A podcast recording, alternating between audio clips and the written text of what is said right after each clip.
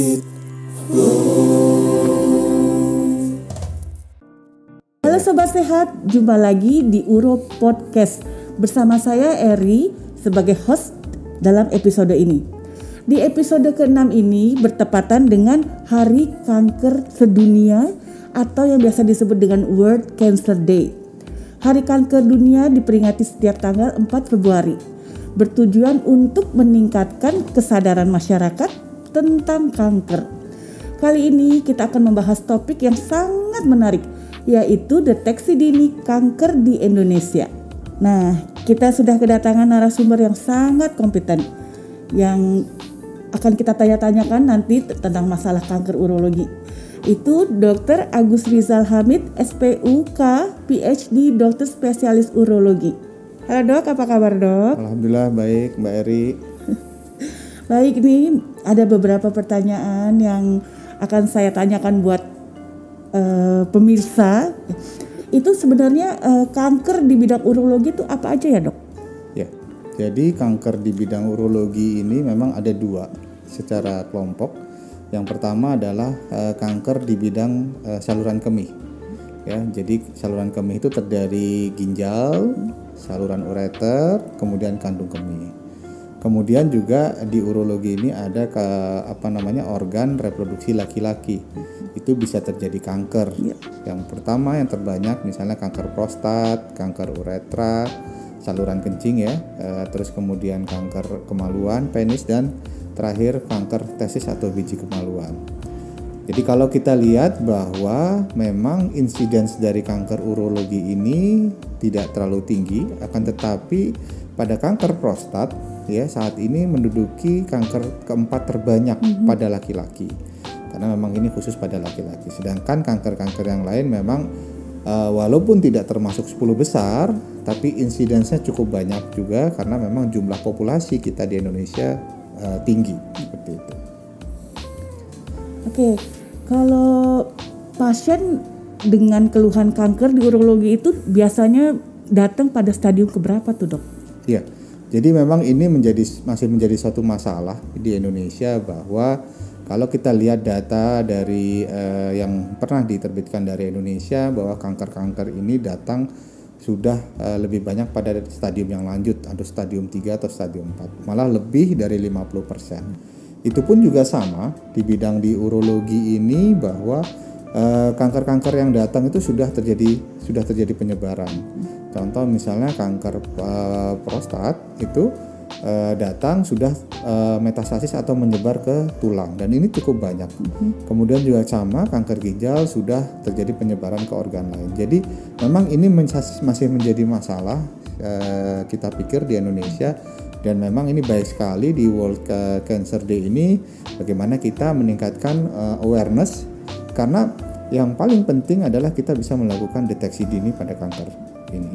Oke, uh, sekarang gimana caranya mengatasi tingginya kunjungan pasien kanker di urologi yang sudah stadium lanjut, dok? Uh, baik. Nah, memang ini keunikan dari kanker-kanker di urologi. Sebagai contoh, uh, karena letaknya adalah kanker uh, urologi ini berada di dalam, hmm. jadi cukup sulit kita melakukan deteksi dini dengan hanya pemeriksaan fisik atau dengan tangan saja. Sebagai contoh misalnya ginjal. Ginjal ini letaknya di belakang ya dan itu cukup sulit kita raba kalau misalnya tumornya masih kecil. Jadi kalau sudah membesar baru juga uh, dan kalau sudah kita raba artinya sudah terlalu lanjut. Ya.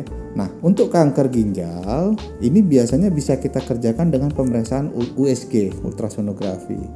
Dan sedang kita ketahui bahwa USG ini sebenarnya tidak ada radiasi dan itu cukup baik dan cukup aman bagi pasien. Nah, tinggal kita melakukan rutin pemeriksaan USG abdomen ini. Jadi, pemeriksaan dengan USG dan bisa dilakukan setiap tahun kan tidak perlu khawatir dengan radiasi ya. Jadi cukup aman untuk kita bisa mendeteksi tidak hanya ginjal, jadi saluran ureter, terus kemudian kandung kemih pun juga bisa kita deteksi. Nah, untuk kanker prostat memang ini sedikit berbeda ya. Uh, dia tidak bisa menggunakan USG, tapi cukup dengan pemeriksaan laboratorium darah, hmm. yaitu PSA. ya. Jadi PSA ini diambil darahnya eh, Mbak Eri. Jadi Iya. pada laki-laki yang di atas usia di atas 50 tahun kita sarankan untuk pemeriksaan PSA. Nanti kita evaluasi. Nah, pemeriksaan PSA ini tidak perlu khusus.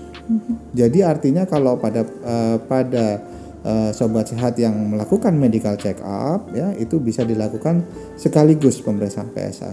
Jadi tidak perlu lagi tambahan khusus pemeriksaan darah lagi yang akan menambah rasa nyeri kalau kita eh, ambil darah. Nah, yang terakhir ya adalah eh, misalnya kanker di eh, eh, kemaluan atau biji kemaluan atau kita sebut testis. Ya. Dan ini menarik karena sebenarnya dia letaknya di luar. Ya, jadi di luar dan sudah disarankan untuk dilakukan pemeriksaan sendiri.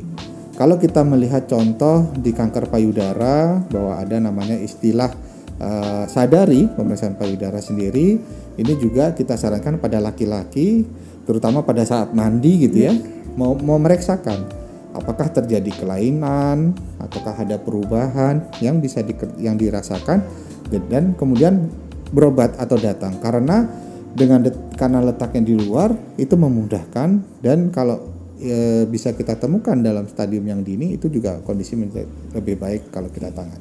Wow, menarik ya dok ya. Selain dari itu, ada nggak dok yang bisa dijelaskan apakah ada hal lain yang perlu diketahui oleh eh, sobat sehat? Ya, baik sekali. Jadi eh, pemerintah sudah mengeluarkan atau menyarankan eh, satu program Ya. namanya Cerdik. Ya, itu merupakan singkatan. Jadi eh, yang pertama adalah C. C kesehatan secara berkala. Jadi kita sadar bahwa medical check up yang sudah cukup berkembang saat ini itu menjadi lebih baik. Dan kemudian eh, seperti kita sebutkan bahwa kalau cek kesehatan ini dikombinasikan misalnya pada laki-laki di atas 50 tahun dengan PSA, kemudian dilakukan USG abdomen baik laki-laki maupun perempuan, itu bisa kita mendeteksi kanker-kanker lebih eh, dini. Ini. Dan memang itulah keuntungan dan dari data di luar negeri pun sudah menunjukkan kalau kita melakukan cek kesehatan secara berkala yang lengkap ya termasuk kalau di urologi adalah PSA dan USG itu sudah bisa mendeteksi kanker eh, dini cukup banyak sehingga mempunyai harapan hidup lebih eh, bagus. Kemudian yang kedua adalah E enyahkan asap rokok. Jadi memang rokok ini menjadi pemicu atau penyebab dari hampir seluruh kanker. Ya. Yang kalau di urologi rokok merupakan salah satu penyebab utama untuk kanker kandung kemih. Jadi ini juga merupakan bagian yang harus kita eh, eh, dukung ya upaya untuk eh, menghilangkan asap rokok. Kemudian R yaitu rajin aktivitas dan olahraga. Sebenarnya olahraga tidak perlu sulit ya kita karena definisinya adalah olahraga fisik eh, aktivitas fisik atau olahraga adalah melakukan suatu kegiatan fisik atau aktivitas bergerak minimal 30 menit. Kalau bisa per hari, tapi kalau tidak paling eh, tiga atau lima kali per minggu. Kemudian diet, ya diet ini harus sehat dan seimbang. Jadi proporsinya juga harus tentukan. Jadi misalnya dengan protein, ya protein harus tetap ada. Terus kemudian sayuran, vitamin, kemudian eh, juga karbohidrat, sumber karbohidrat itu juga harus. Karena memang beberapa diet dikatakan juga bisa menghambat atau pertumbuhan dari kanker. Jadi kita harus eh, makan diet yang atau makan pola makan yang sehat. Nah, tentu juga istirahat cukup. Ya, istirahat yang cukup memang disarankan sekitar 7 sampai 8 jam per hari pada orang dewasa. Yang terakhir adalah K yaitu kelola stres. Oke. Hidup ini memang penuh stres ya karena tekanan ya semua misalnya uh, para sobat sehat uh, tentu menghadapi masalah di setiap hari tapi yang paling penting adalah bagaimana kita menghadapi stres tersebut dan kita bisa mengelola dengan itu yang baik. Nah, dengan upaya-upaya ini kita harapkan bahwa kita bisa mengurangi atau mencegah ya timbulnya risiko kanker di tubuh kita. Gitu Mbak Eli. Baik dok. Baik dokter, untuk menutup pembincangan ini, apakah ada pesan atau take home message dari dokter untuk sobat sehat? Baik, terima kasih. Jadi eh, hal pertama dan selalu saya tekankan adalah bagaimana kita bisa eh, eh, tetap waspada dan melakukan pemeriksaan rutin ya untuk mendeteksi kanker-kanker ini. Eh, seperti sudah dijelaskan bahwa kanker di bidang urologi ini sebagian besar itu letaknya di dalam, organnya di dalam. Jadi memang perlu pemeriksaan uh, medical check up yang lengkap seperti pemeriksaan PSA untuk kanker prostat, kemudian untuk pem, apa uh, eh, USG untuk kanker di ginjal, saluran ureter dan kandung kemih. Untuk organ-organ yang berada di luar, ya tentu ini bisa dilakukan dengan pemeriksaan secara mandiri dan cukup sederhana, bisa pada saat misalnya dilakukan mandi ya atau misalnya dirasakan ada suatu perubahan. Nah, yang kedua adalah jangan ragu apabila terjadi keluhan atau merasa ada kelainan, silakan datang atau berkonsultasi untuk menentukan bahwa itu merupakan suatu kanker atau tidak.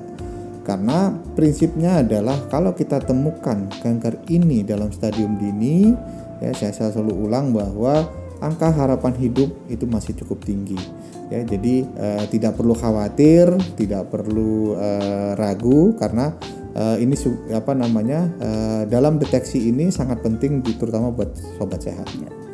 Menarik sekali pembahasan kali ini. Terima kasih dokter Agus Rizal atas penjelasan yang sangat detail mengenai deteksi dini kanker dalam bidang urologi. Demikianlah Uro Podcast kali ini Semoga pembahasan kita kali ini bisa bermanfaat bagi sobat sehat semua. Jangan lupa di like, share, dan subscribe YouTube Uro Podcast serta follow kami di Instagram, Twitter, di mana sobat sehat dapat mendengarkan podcast kami di Spotify. Nantikan selalu pembahasan topik kesehatan lainnya di bidang urologi yang pastinya menarik dan menambah wawasan dan pengetahuan teman-teman semua. Sampai jumpa.